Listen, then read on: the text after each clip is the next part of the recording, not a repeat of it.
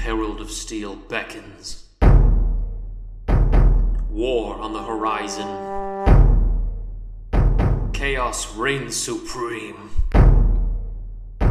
But who will save us? Beckons of the Herald of Steel is a 5th edition homebrew campaign. It is a high fantasy and old school flavored campaign run by me, the young Grognard, and my friends. Let's meet those friends now. I am Anthony Santiago, and I'm playing Norhill Hammerstone, Dwarven Fighter. I'm Jared, and I'll be playing Jarzak, the Orc Warlock. Uh, I'm Ryan, and I'm going to be playing Klika, the Goblin Sorcerer. I'm Veronica. I'll be playing Anton, the human cleric. While many prophecies are written, our story has yet to be completed. Follow us into adventure.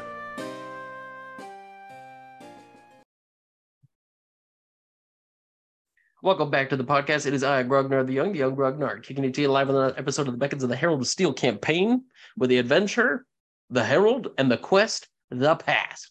Uh, in the last few episodes, our party have made their way uh, to the far frozen reaches of Firmore in search of a certain Ichi Lich, hoping to find some sort of information or some sort of solution to that issue that they have called the uh, Herald of Steel. Um, a lot of complicated issues going on in um, Galad Bay, but essentially our party have somehow found their way into the heart of a frost giant enclave, the uh, lair of Trageloka, a frost giant queen of sorts. Uh, the party are hoping that by destroying her, uh, bringing some peace back to this land, that Lord Amthar of Galad Bay will help them on their quest to find the dreaded icon of despair. Uh, haven't heard a lot of good things about this place, but uh, within the frost giant lair here, uh, our party have done a pretty good job of uh, beating up their dogs. Uh, was that the, the the last thing you guys did? Uh, animal cruelty was on the menu. Is that is that what I recall? I don't think it counts as animal cruelty. It's eat or be eaten. If the animal's bigger than you, it's on animal cruelty. It's self defense, and most animals are bigger than Klika, so she's good. Oh my god. You know, I don't even want to touch that. Not with a not with the ten foot pole. Um, ugh, that didn't even feel good saying out loud. Um, so anyway, uh, we le- we ended last time having entered the uh, the foyer to this place, beaten back some winter wolves, uh, only to find out that a bunch of ogres have apparently noticed uh, our party's presence. The party now, still in the same initiative order, uh, have prepared a nasty surprise for the ogres when the doors fling open. And we ended last time with the doors uh, flinging open. So, because our initiative order, which I'm going to read off just so everybody has an idea, um, Norhill is first, followed by the ogres, followed by Anton, followed by Klika and Jarzak holding up the rear um because it was a prepared action with that fireball uh we're just gonna have it go off first and foremost before sliding right back into norhill in the front. Uh as far as the location that we're in right now uh we're in between two different chambers. The chamber that the party are within is again the stoneworked um foyer here. Uh there's a big set of double doors this place being sized for frost giants. The doors are humongous 20 to 25 feet tall at the tallest. Um but uh yeah so the chamber that they're in is about 35 feet long, about 20 feet wide, uh, leading into the other chamber, which it's hard to see what's going on in the other room since the ogres are kind of squeezing through the door to figure out who's uh, defending themselves from their watchdogs. Um, so yeah, so what's the dexterity saving throw I got to do for these ogres as we leap right into the Uh. uh, flaming fray? We have to do a 16. You say we. They, whatever their name is.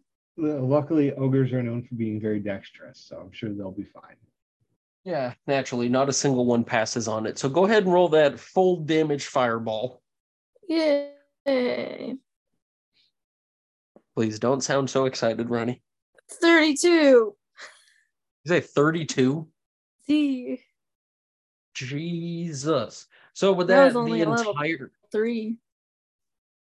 all right. So that, the entire lineup of them after this uh, fireball goes off. The conflagration is enough to send them all like reeling in pain and in terror, patting off each other's burning clothing and whatnot. The smell of like musky BO and hides burning is almost enough to make you guys retch in sickness. But the entire group of them seem to be uh, at this point uh, so angry about it that they're willing to press on. It seems that they apparently have some level of courage to them uh, in this doorway, figuring that even if they don't pass, there's an even worse fate than what you could give them if they were to leave. So, uh, top of the line of initiative, Norhill's first to go. So Norhill is about 30 feet from the closest pair in the doorway. Uh, well, let's see. According to a little measuring tool here, Norhill has just enough room to use a normal movement uh, to get up to within reach of the front two ogres. Uh, and he's going to try to use the giant slayer on loan from Jarzak to chop them down like trees. As one does. So Nor- Norhill's going to start with the ogre that's directly in front of him. Uh, that's going to be a 19 to hit. That is good. Again, these guys don't seem to be wearing much armor at all, and it seems like their uh, large, bulky blubberiness was meant to uh, help absorb much of the blows they'd uh, be uh, retrieving here. Uh, well, let's see how he deals with 23 points of uh, slashing damage from the axe.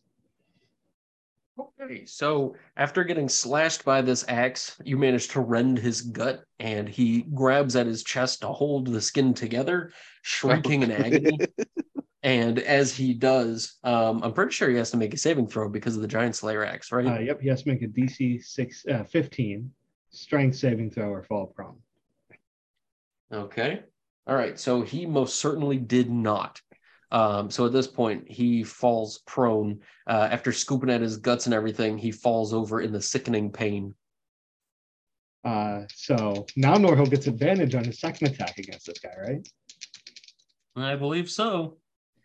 Unfortunately for the ogre, 25 to hit. you say 25? 25. Goddamn. Yeah, I think you hit him. Uh, hits the guy next to him too, right? Why would it hit the guy next to him? Uh, because I'm going to spend a superiority die to turn it into a sweeping attack. We'll see that. That'll do it.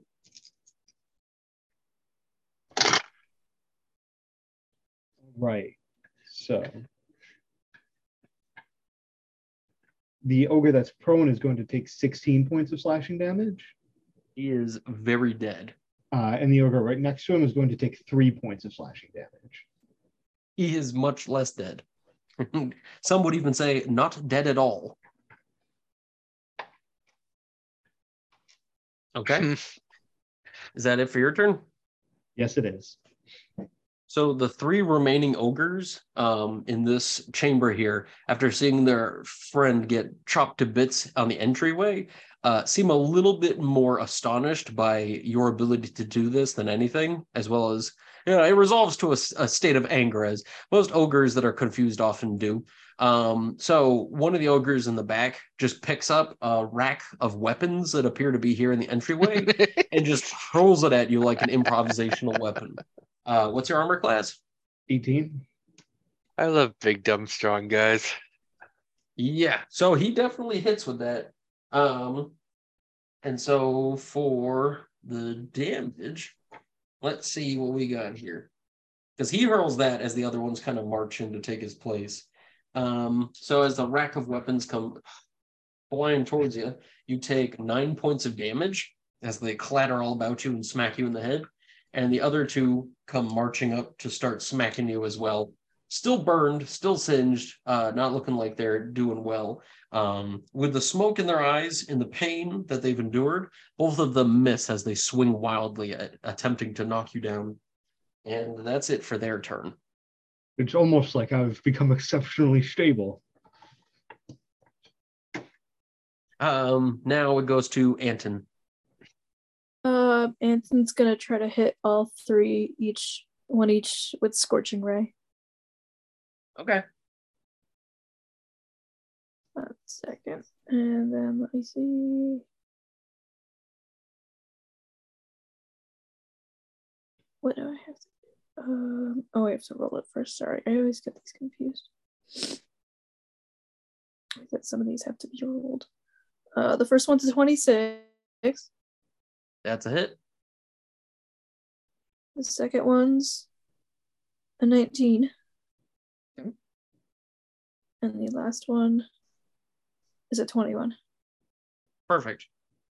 Okay, I'll do the first damage Okay. is 8. Okay. Second damage is 11. There you go. And the third is 6.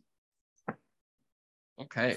So each one of them gets scorched uh, by what are you holding up? The lantern to do this? Yeah. Nice. So as each one of them gets burned by the reflection of the light into the lantern and into the room, they start to slap at the burns that they're getting now from this uh, radiant damage. Uh, or I guess it's not radiant damage. Yeah, no. Either way, they're burned and they're not happy about it. Crispy ogres. Were you going to do anything else this turn? I'm just curious. How's how's um Norhill looking? Norhill looks fine. Uh, he didn't take as much damage uh, from that rack of weapons as it looked like. Uh, and just checking for the rest of the group. Everyone else is is anyone feeling not so not so great? Klika's pretty healthy.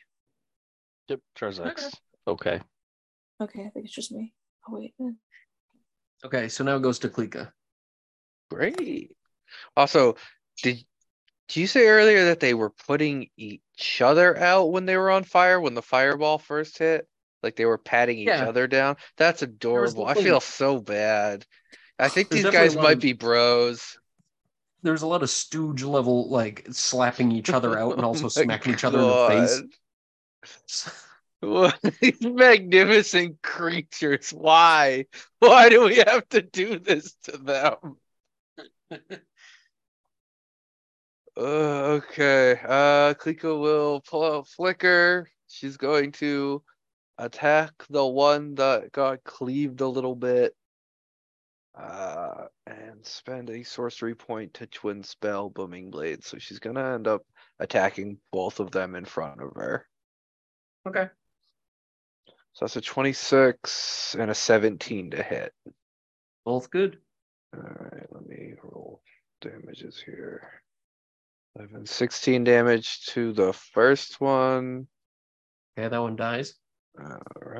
And then and the, the, the 17 damage to the second one. So that kills the other one too. So both the ones in the front drop dead.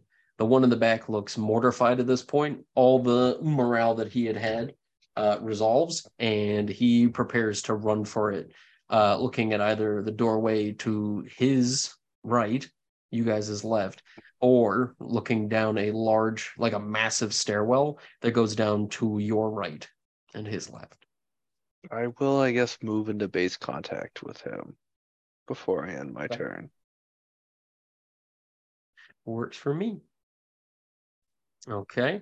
And then, uh, if that's the end of your turn, I uh, can't now- tell I can't interrupt you to use Fury of the Small because both the things I attacked died, so yeah, it's the end of my turn. I'm glad you still found a way to interrupt me with it, though. You're Um, welcome. Now it goes to Jarzak at the end of the round.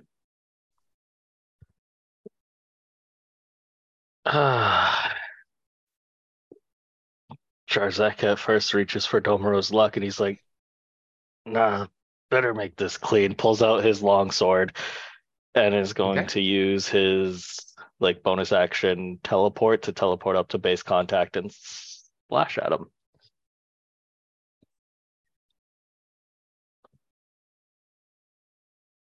Uh, 24 to hit. That's good. Uh, 19 damage. Damn. So that kills him as well. So, wow. Shit. So with that, the party upon the Excuse door me. opening up, it took what? A whole round? That's it to clean out that room after the fireball. So That bonus Yeah. fireball helped. Yeah, good work, good work, Anton. Yeah. so Smoke 'em. Yeah. So that the the fourth ogre drops to the ground with a clean cut from the sword. uh, leaving Jarzak, Klika, and Norhill at the entrance to this room, which uh, upon looking in here, um, it would seem that this room is sort of like a uh, I don't want to say like a guard outpost, but something like that, where there's just racks of weapons and some larger weapons that could potentially be used as like siege weaponry. Like you can see like the components to maybe making like a trebuchet and then some parts to making a ballista. But looking at the quality of this stuff, it looks makeshift at best.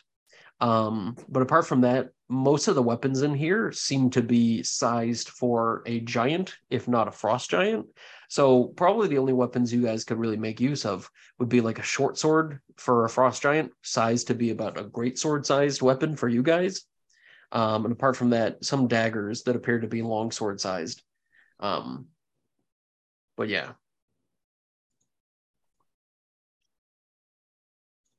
Um, beyond that, there is a stairwell, like I said before, that travels um, down a long corridor. Let's make sure I don't delete the entirety of the shadow on the map. Nice. Uh, and the stairwell arcs down quite a ways. Um, the inside of this place is lit by torch um, on the walls. Um, so you can tell for the most part what it looks like down at the bottom as it comes to something of a small landing um, before opening into a larger chamber. Uh, unfortunately, because of the way that the angle of the ceiling is at, on the stairwell, you cannot see down to the bottom.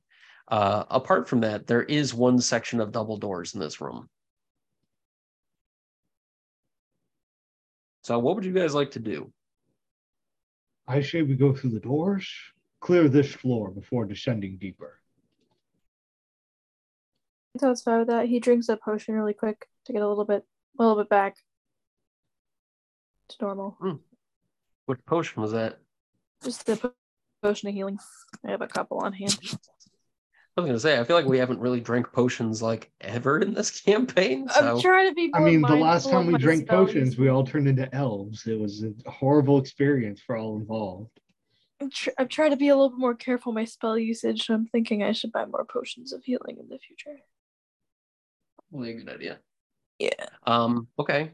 So before you are the massive double doors that arc up about 20 to 25 feet tall.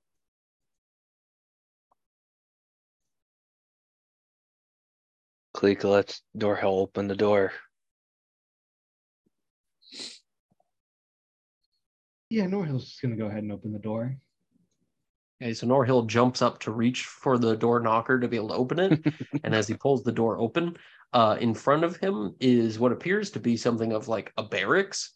Uh, the beds in here are gigantic, and it almost looks like some of these beds were actually just pieces of furniture that have been sort of makeshift, like pushed together with like makeshift mattresses and furs placed upon them. Um, but these beds definitely look like they have seen quite a many large people on top of them uh, as they all seem to be broken and in disrepair. Uh, many of uh, these beds have in front of them little foot lockers, and the foot lockers uh, seem to mostly be shut. A couple of them seem to be popped open, but judging by what's hanging out of the ones that are popped open, it doesn't seem like these are used for much more than just holding clothing. How many beds are there? The overwhelming stench of BO in this room is like it, it thickens the air. That sucks. Uh, uh, how many beds are we living at? Um, there's six inside this room, which leads you to believe that just because you saw the four already uh, ogres, it's probably the case that in a place like this they sleep in shifts. So it wouldn't surprise you to believe that maybe they shared beds, or there are other beds somewhere else in this facility. Okay. Hmm. Uh, Norhill's just gonna go peek in each one of the foot lockers real quick. And just make sure there's nothing of use in them. How long would it take Klika to get this whole place cleaned up, top to bottom? Deep clean? Um, well, I imagine it would probably be a cast of, of mending for every 10 square feet. Yeah. Um, so I'm thinking it'd probably take you uh, about an hour of just casting the spell nonstop and just like speed running cleaning it. Um, but looking through each of the footlockers is going to take you about an hour to rummage through all of them. Would you still like to do that? Oh yeah, okay, never mind. If it would ta take an hour to do it. No, If no, no, doing it alone. if everybody would like to hurry through it, we could go quickly and try to see what we could find in like five to ten minutes. Yeah, I mean, Norhill just wanted to make sure there wasn't anything dangerous that they might try to use against us super quick. Okay. So popping open a couple of them in a matter of a minute, you don't seem to find anything of like major use. Though in the third one in the line of, of uh, chess here, you do find that there is something of a coin purse sitting on top. And in giant runes, there seems to be something carved on the bag. Ooh, well, Does read it. Yeah, I, I was gonna say, does anybody read Giant again? Anton takes a good look at it. It says Gaglin's stuff, don't touch. It looks like this belonged to a Gaglin. I don't think it would be wise for us to steal his belongings, even if. And Anton kind of looks back toward the other room of the corpses, and he says, "Even if they may no longer be in need of it." Norhill's gonna. He gets touch like a sour look on his face and just puts it back in the box. Oh, okay, never mind. Well, he doesn't see anything. He's just like that. That's not a good idea, and he walks out there. I think it's I mean, just gonna start purse. chanting uh spoils of war very quietly behind Norhill. Well, maybe we'll come back here. Uh, once Aw. everything's said and done. just the, just the ground. Oh. Okay. So as you guys are in here, sort of sniffing around the stuff and looking over and seeing the uh, other set of double doors on the other side of this horseshoe-shaped room, um, did everybody enter this chamber to begin with? I'm assuming so. I didn't imagine anybody was hanging out on the outside of the room. yeah, I mean Klika was gonna make sure that Norhill got cleaned up after he went through their stuff. So she's at least Cleek is in there. Okay.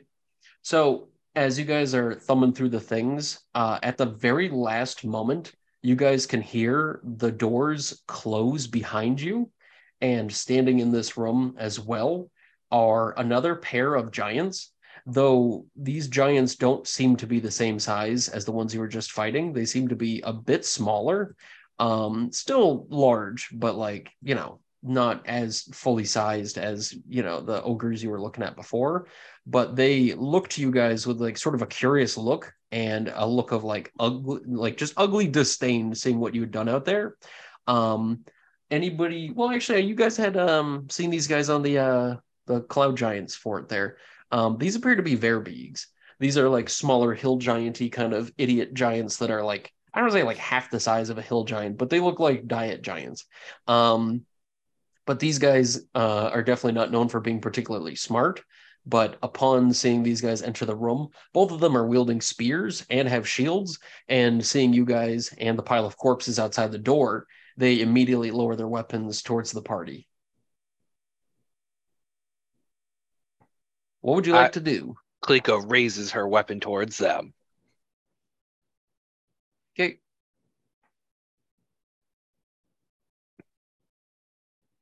Nobody wants to do anything before we roll initiative. Well, I don't know if Anton has anything worth saying. He just killed their friends. so, uh, I think he's No, gonna no. kind of wait to see if they say anything. But Norhill will spin around and get ready to face them. Let's Jarzak's gonna walk to the third chest and grab the coin pouch. Just right in front of up. him. Yeah. It's like, oh, he's gonna be so mad. It says don't touch. All right, so for the initiative, I got oh a twenty. Anybody Fast beat a twenty? Quick cool guys. Uh, no. 23 from Klika. no, Jesus H Christ! All right, Anton got ten. got it? Nice. Anybody beat a ten? 11. Nice. Okay, what about Jarzak? Or Really coming into it this time. You were last gonna say. He got I- cut off grabbing that coin purse. Um, okay. So with that, Klika starts the round. Uh, overall, the room's shape for everybody listening. Uh, overall, the room itself is about 55, 60 feet wide. Um, the horseshoe shape, like I described before, has two sections that dip to the south, each one like a 20 foot cube. So it's like one rectangle with two 20 foot cubes on either side of it, um, pointing down. Each of these pointing down ends in a set of double doors. The Verbeegs are on the left side, and the party are sort of smushed into the uh, the tall and widest point of the uh, horseshoe. Um, so again, we begin with Klika, who appears to be about 20, 25, 30 feet away from the uh, the first of the Verbeeg.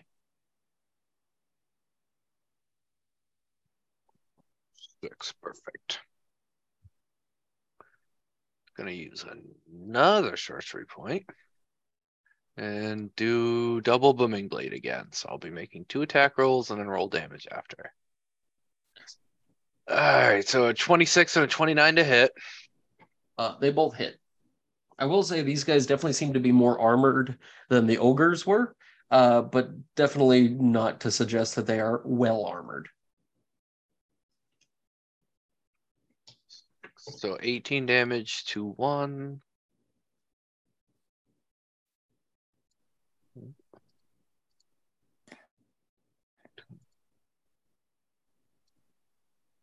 Ooh, and 22 damage to the other. Dang. Yeah, Flicker's a nice little weapon. Yeah. You know, When you're too scared, from the first When never get rid of it. Too scared to use magic because it might make the lich more powerful or something unknown. um, it's unknown. So, uh, I guess. Uh, I don't think I have any movement left, which is too bad because I would have loved to have been able to take a step back. Probably would have benefited you. Um, but unfortunately, the Verbeegs now in the second, uh, the second part here of the initiative order, um, start stabbing in on you wildly, not understanding what the heck just happened with their booming blade and the shadow blade and all that other stuff. So with their spears that they seem to be very well trained with, surprisingly, um, they levy four attacks on you. Um, what is your armor class? 21. Sweet. Okay, two attacks hit. And now are we going to do the usual thing where you say no, they don't because spell XYZ goes off? No, I'm not trying to use as few non cantrips as possible. I mean, I will say that when the spells you use go off, it's not as if, like, I don't know. I don't want it to seem like you can't cast spells. It just seems like every once in a while something latently taps into it. Whether or not that's like superpowering a machine. This wizard that you talked to before lives here. Like every day of his life, it gets tapped into. I think your your uh, reprehensive moral work of just being here casting spells is drops in the bucket of that guy having a business here as a wizard. Like I think you're okay to cast spells.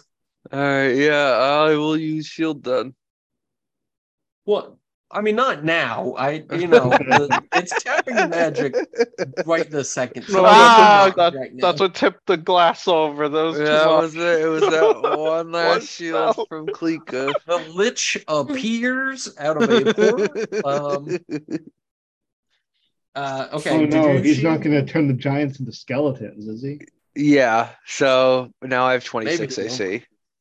Okay, well, fuck me then. So as you cast it, ping, ping, the two spears that would have hit you glance off without hitting you at all. I actually rolled really well on that damage. You're probably pretty well off not having taken it. Um. Okay, well, with that in mind, the two of them seeing your uh, magical spells uh, able to block them like that, um, they double down on their efforts. Again, this is what happens with big dumb meat pile opponents. Like these guys aren't like, shit, we gotta get out of here. They're like, what the fuck is going on here? so um it goes now to uh Norhill. Okay, uh, Norhill is uh, going to bellow, For glory I march. uh, to activate the boots of the long glorious march so he can reach the creatures in a single 50 foot movement God damn. um, and start taking swings at them. Uh, are they giants? Yes. Okay, sweet. Uh, so he's going to hit the one uh, that's to the left first. Okay. Uh, Normal crits uh, Oh, on good. the one to the left. So all dice double on a crit. So that includes uh, the extra dice for hitting giants. I'm sure he won't die. Sucks to be that guy. Yeah, right. You know, I don't think that this Verbeeg had on his itinerary for the day a 50 foot single striding dwarf who crits him in the chest with a weapon designed to kill his species. I mean, he probably But, just know, wasn't expecting to get his shit slapped by two Uh, very little people. points of slashing damage, and How uh, many? DC, uh, 33, and a Okay. DC 15 strength saving throw. okay. Jesus, I crit on my saving throw. Okay, uh, so he doesn't fall prone. Okay. You got a second attack? Uh, yes, I do. Uh, the second one is going to be a 27 to hit. That's good.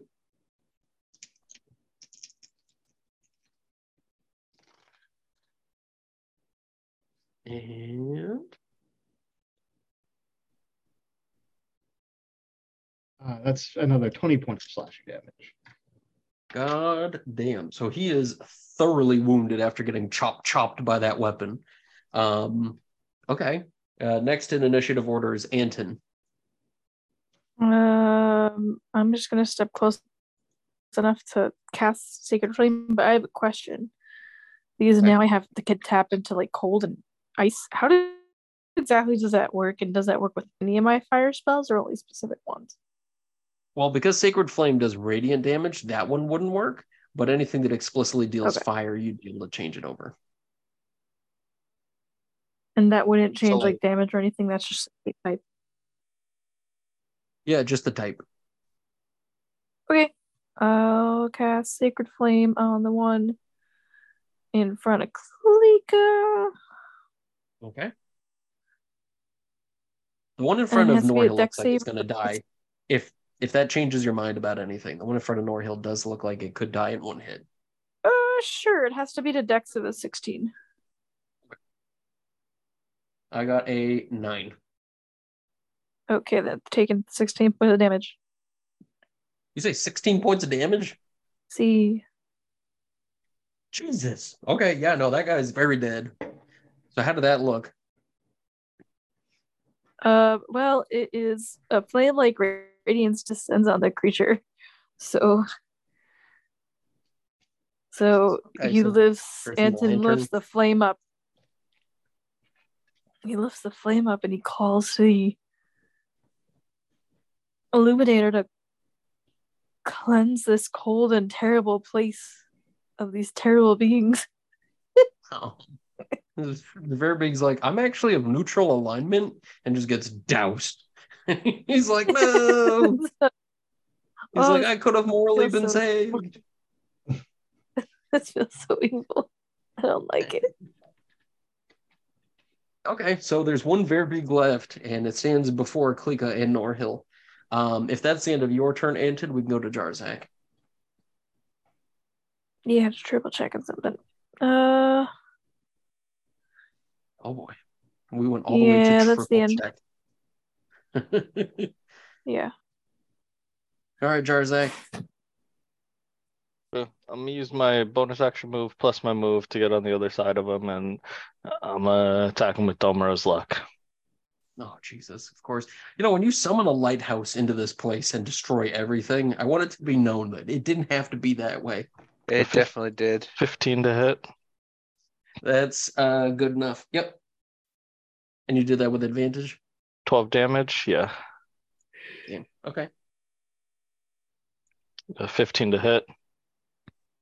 that's good. I, what are these rolls, man? I think I got a three and a four on my rolls both times. That's what you Nine damage. Dang. Okay. So this one also seems to be on the verge of bloodied. Uh, he looks very heartily wounded from getting smack smacked by Domero's luck in the back of the head. Um, we go to the top of the round with Klika in the front. If that's the end of your turn. Yep, that's it. Okay. All right, Cleeks, what'd you get?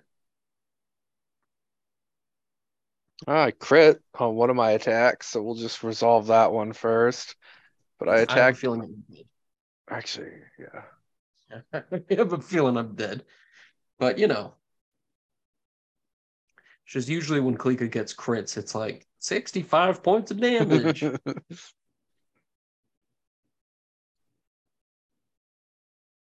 okay, now I need to add up all these numbers. the song My Way starts playing in the background. This is very big head. As everything goes slow motion and quiet. It's This 20, very big, buddy. 25 His- damage. His brother just falls to the ground, dead and bleeding. Jarzak teleports behind him and starts smacking him in the back of the head. Things start going distant, the ringings in his ears. He's like, I've played my bet. I've played. He's not dead, so That's good. Let me do my other one. it? One. I mean, yeah, Yeah. that would have been like a waste of a quicken spell if uh, she can get both attacks off properly.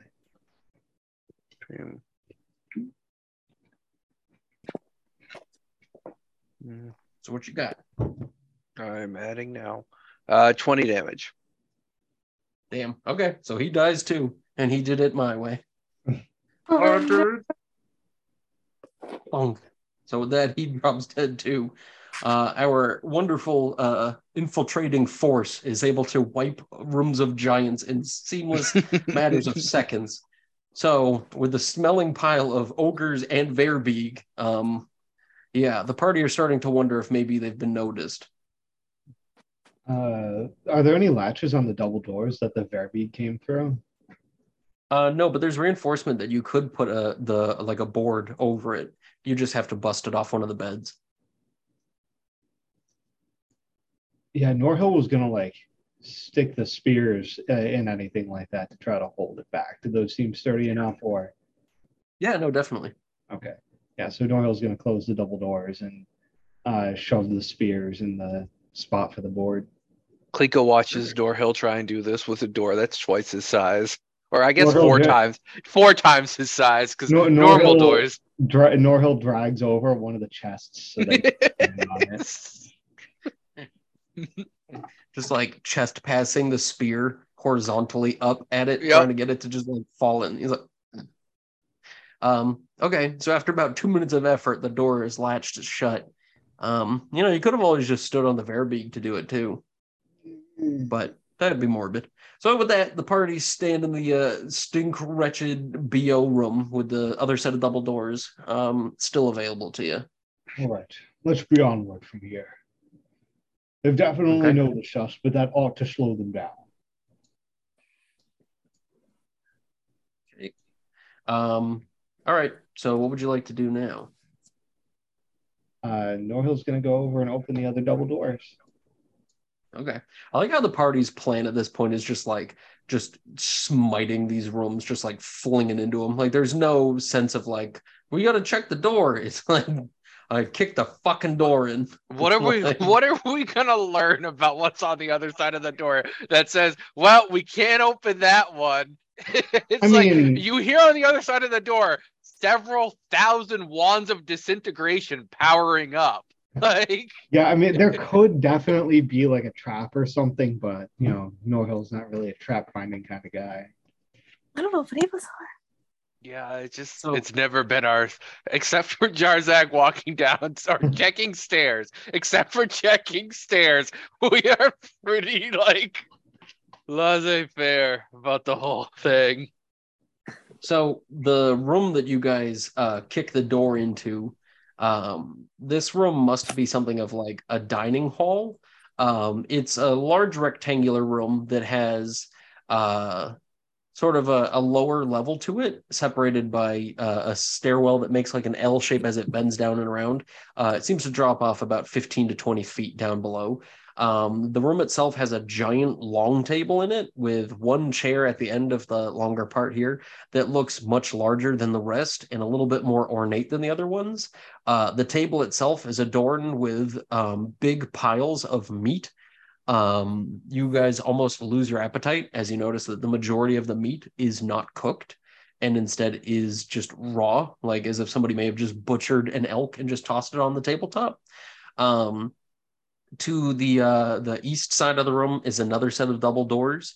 Um, judging by the fact that these double doors look a little bit more reinforced with um, no handles on them, it may be a kitchen door, as they seem to be like swinging saddle doors. Um, the lower half that I described before uh, seems to lead to a second chamber uh, down below, um, but at the uh, drop off, there's a couple of giant casks that seem like they may have been rolled in here, uh, but they are massive.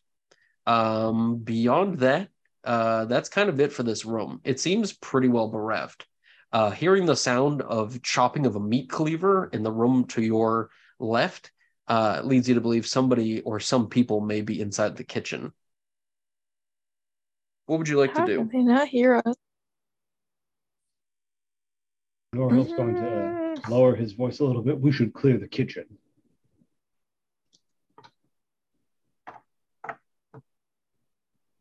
Sounds good to Klika. Klika's So, Murder Force 4 decides to descend upon the innocent cook. I Oh mean, if God, he's no. innocent, then he won't try to fight back. I Okay. don't know. We don't know. really give him a chance. Let's be honest here. We kind of just go in like we're gonna. Like, It's that's on you. None of us speak their language. yeah. So, Norhill approaches the uh, the two swinging doors here and pushes it in a crack. Um, behind, you can tell that the floor inside this chamber is definitely uh, of a different make than the other floors. Um, it's uh, or at least it's kind of reminiscent of the entryway where it's just like flagstone. Um, this room it does have a large fireplace in it with a large chimney that arcs up to the ceiling. Um, and there are a few different tables within that have various piles of chopped up meat. Um, you can tell from the skins and hides in the corner of the room in a heap and the various bugs and vermin that are snacking upon it that this chef of sorts does not seem to care much for the cleanliness of it all. Um, but as the entire head of an elk is moved aside after the torso has been separated with a meat cleaver crunch, um, the ogre inside here that is cooking look i call it cooking butchering this meat uh, turns its head and looks and sees you guys and it has a look of startle on its face that resolves to a look of anger Don't So- steal a secret recipe. yeah meat the secret is that it has to still be moving when you serve it. It's just 11 secret spices. All of the spices are spit. His spit. so that the ogre as it looks to you angrily and holds up the meat cleaver which itself could be the head of just a giant axe that's been fitted to like have a handle on it like that uh, it looks over to you and barks in a very low uh drawly kind of like tone. It just says like in giant who are you Anton, as he's like he overhears, he kind of calls out in the corner. He's like, he's asking her name. Oh, okay. Are, did, are you gonna answer? We are the ones who have already dispatched your front guards. You can try us too if you wish. And he's gonna Norhill's going to brandish the giant slayer in the same way that the ogre is brandishing the cleaver. okay the uh ogre looks um a little bit astonished by your audacity with this um where's jarzak in all this because i know klika and norhill are in the doorway anton's squeaking around the corner but where's jarzak in this Taking a nap. Just like gonna hang out Just at in one boat. of the giant beds. Pr- Pretty he comfy. did grab he did. um okay uh so with that uh let's roll initiative real quick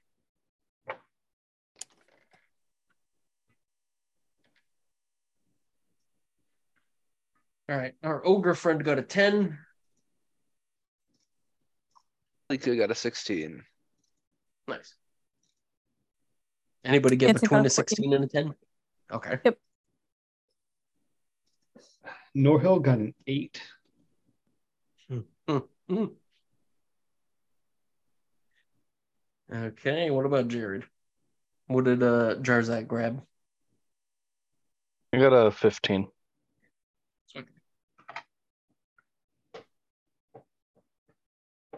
Okay. So top of the round is Klika, who sees this ogre sort of menacingly holding the uh the uh meat cleaver. Hmm. I guess Klika will look back at Ant and just, well, we tried. I don't think there was any trying, Klika. I don't think there was any trying since the first fireball. And he just kind of sadly shrugs. It's like, Damn, okay, damn. so continue. Yeah, all right. Well, Klika will, uh, I guess move forward three, four, five, six. Move up her movement speed and then take the dodge action. Okay. Uh, and I will describe the uh, kitchen a little bit real quick, just because um, the chamber itself is shaped almost like a, uh shape, sort of. Uh, it's about 60 feet deep, um, and at its widest, uh, it's a square. So it's about 40 feet on the side. Um, Kind of yeah, looks like a should be- cleaver itself. you know, that's the uh that's the coincidence I'm here for. Um okay. Uh and if that's the end of your turn, uh Jarzak's next with 15.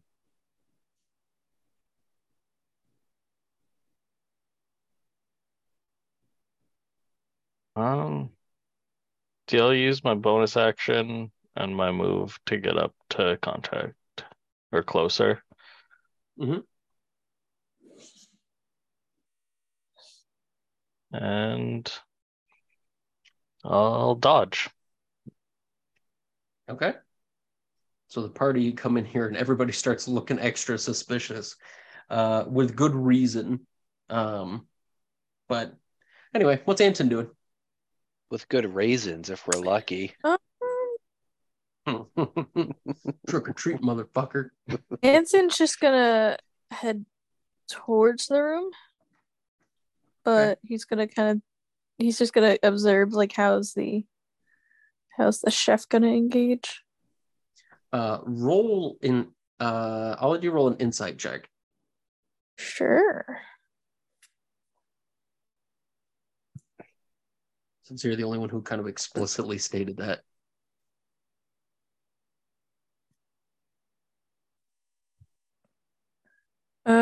Um. Oh, I fumbled and got a nine. Okay. so with that, um, very much so disgusted looking at the pile of meat on the table as you walk over and try to get your bearings, getting a good view of the entire area, hoping nothing comes to a catch you off guard. But almost to answer this, as Anton focuses back over on the ogre, the ogre has grabbed off of its uh, apron like belt uh, a cowbell, a massive cowbell, and starts shaking it at full speed and volume and has the most shit-eating grin as it looks over at Klika and Jarzak, Norhill and Anton who have come into the kitchen. And it says in the most broken, common way, food's ready. And starts just rattling that thing. And in the distance, you guys can hear the sound of massive furniture kind of shifting around as if somewhere in the far distance to the south, somebody is coming for Din Din. And uh, looks like dinner's a little bit early tonight. Um, and uh, yeah, that's it for its round as it looks to you all kinds of smug, still brandishing the uh, cleaver. Um, so, Norhill, you're next. Uh, has it been a minute since the fight with the Verbeegs?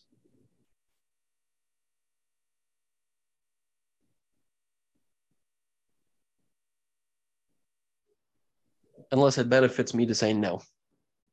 I mean, it would potentially because the the boots only last for a minute at, at a time, and if I have the boots on, I can close the distance and get my attacks. If I don't, then I'm gonna have to do something else. Let's say you can use it for this round. Okay. So Norhill runs up into base contact um, and uh, swings the axe with all of his might. Okay. Uh, that's only going to be a 14 to hit, though. It is a hit.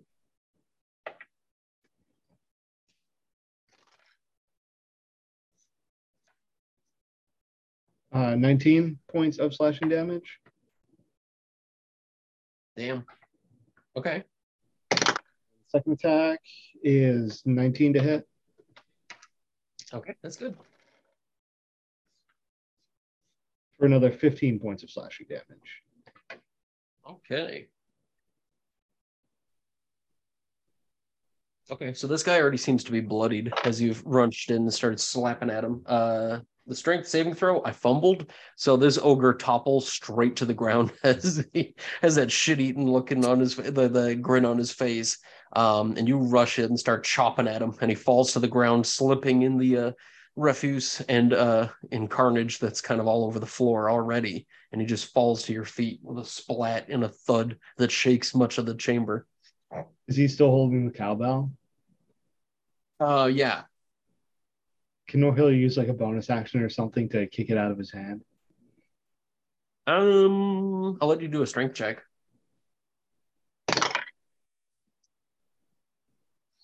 Uh, 22. Okay. So yeah, you managed to outstrength it on this one, and you basically kick it out of its hand and back behind the table where it couldn't reach it. Okay. Is that it for your turn? That will be it for my turn. That was, in fact, an entire action economy. Um. Okay, so now it goes to uh, Klika at the top of the round. Okay.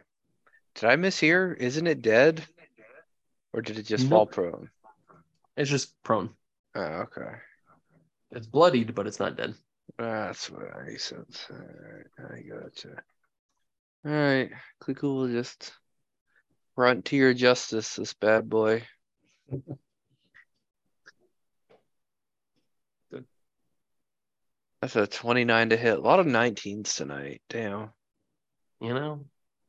But we still have yet to see another use of Domero's luck. Like I, I tell you, as much as I fear it, I'm kind of begging for it. You know. Extra Here maybe comes the point. damage. Uh, just 14 damage with Booming Blade, and then Klika's gonna disengage and start moving back out towards the dining room. Okay. That'll be the end of Klika's turn. Okay. Um. Okay. So then now it goes to Jarzak.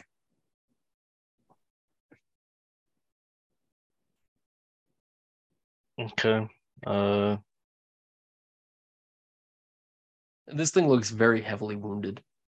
yep, Jarzak will move up. It's still prone, so he has advantage. Here we go. Attacking with Domero's luck. 25 to hit. Okay. Nine damage.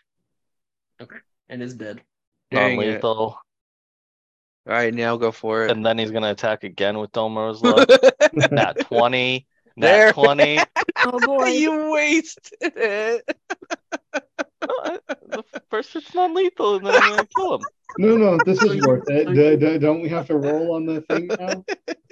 Yeah, we got to do a D ten thousand. I'm so glad I started walking away from him. At least I'm not gonna be ground zero, maybe. yeah, Norhill's just right next, just like, uh, why are you hitting it when it's down? Like, you'll see. As he turns into a fish helicopter. yeah, so go ahead and use a random number generator and give me a one in ten thousand. And may God have mercy on our souls before we disrupt the entire campaign.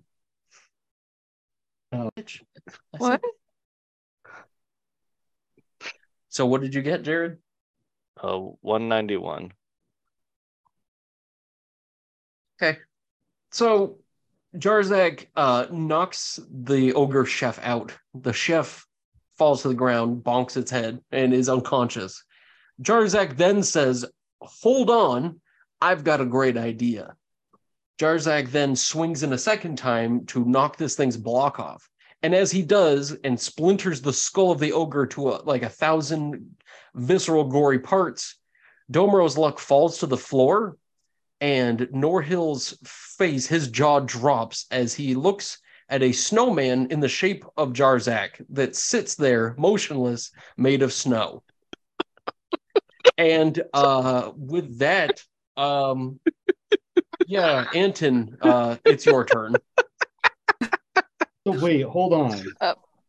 Jarzak has disappeared and been replaced with a snowman. It looks just like him. Wait, wait. Keep them, keep him away from the, keep him away from the fireplace. Jarzak Wait a minute. back all melty. Wait a minute, Jarzak's turned into Frosty the Snowman. Is that what's happening here? Yeah, but he's not exactly a conscious moving snowman. He's just a snowman. No! Somewhere you can hear the sound of Domero giggling, as the fox jackal seems to do. Um, but Anton, it's your turn, and you can hear uh, Yeah, yeah, things I don't think- stirring.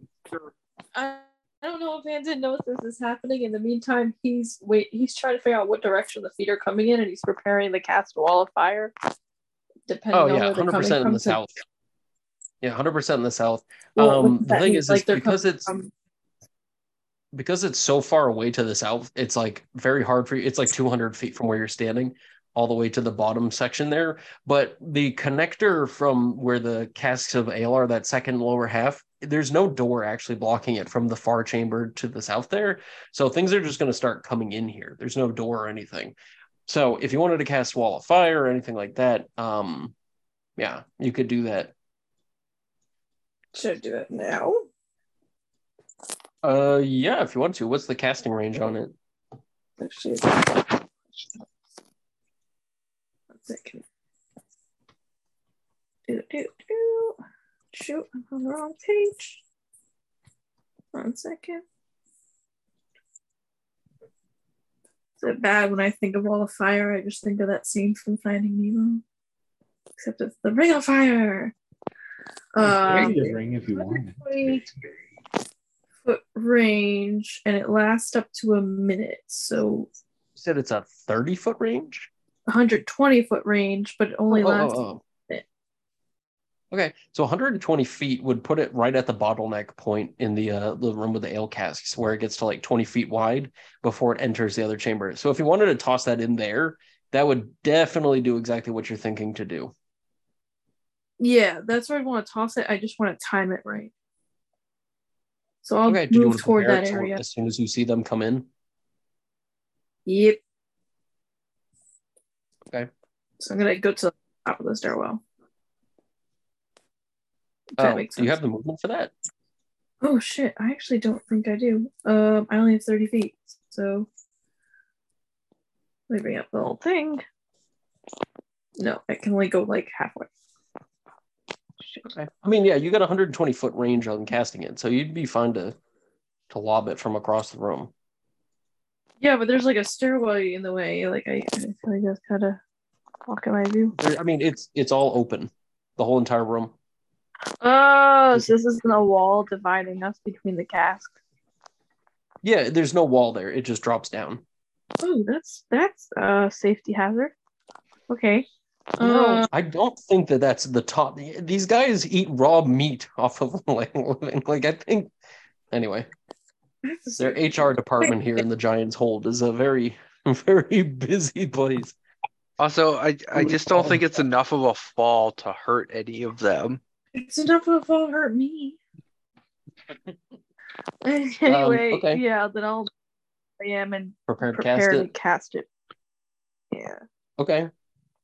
So um, you do that, um, and as soon as you uh, suggest this, um, as soon as you make it over to that spot and look down uh, over the way, uh, you can tell that indeed you made the right choice to try to block this place, as from the uh, the far area over there, a group of giants start moseying in here. Um, and much to their uh, delight, dismay, and confusion, as they heard a dinner bell and instead see uh, a human just kind of chilling there with a lantern. um, but uh, four more of the Verbeegs and one frost giant seem to be leading the way up into this chamber. Um, and as soon as you see them, you throw up the uh, the wall of fire. Yes, the wall of fire. Okay. So as you cast the wall of fire there. So as you cast the wall Yeah. of fire, um, did you cast it in a way that it's going to hit the guy in the front as he's making his way through here? So you like catch him right as he's going through. Yeah, and they have to if they, if they make a dex saving throw of a of a sixteen. Okay. So our frost giant uh, got a fifteen actually. And then actually for any on the side that they're coming from, when I cast this, it deals um that's the thing I keep saying. If it's an additional five D8 or if it's just five D8 to each creature that ends its turn within ten feet of the their side of the wall.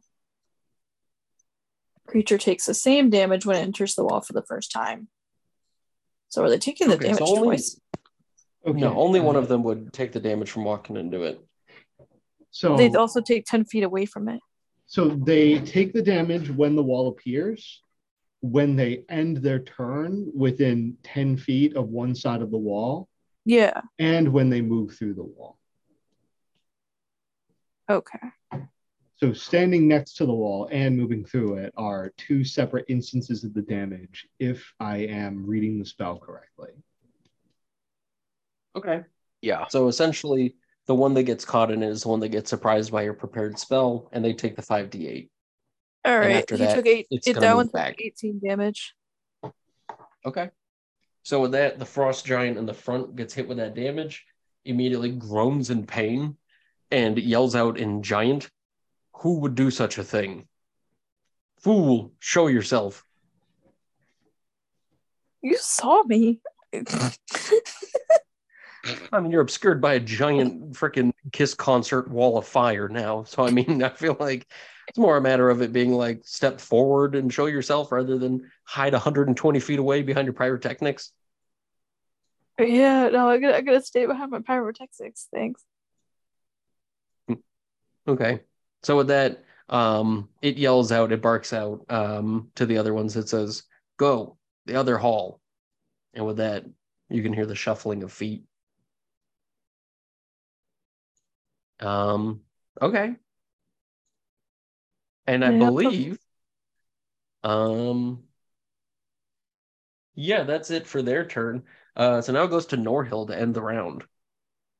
Uh, Norhill is going to turn to Klika and say, What happened to Jarzak?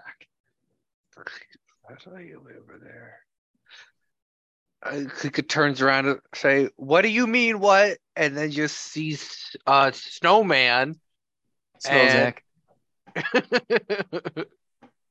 just stops and looks at Norhill. Is where's Jarzak? You're the magical child of destiny. You tell me what happened here.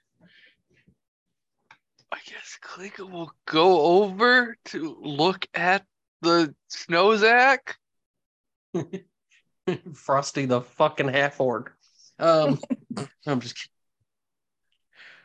Uh, yeah, I mean, it just looks like a very detailed snow version of Jarzak, held in place from the last stroke of the uh, weapon over the head of the fallen and now very dead ogre. Klika just looks at Domero's luck on the ground and tries to put it back in his hand. And it slides out and falls to the ground with a tink noise as it hits the ground, chipping the stone. Um, Norhild, it- this isn't Jarzak, right? It's where Jarzak was standing a moment ago. I, I need to go hold the hold of the feast hall with Anton uh, against the coming giants. Uh, try to help him. And uh, that's I think I think where we should end that. Good. Yeah. Hey everyone, I want to thank you all for listening to another episode of the podcast.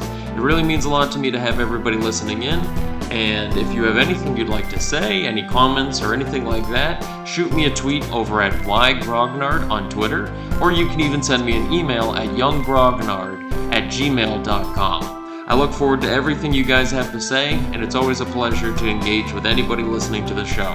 And as always, be sure to keep things Dungeons.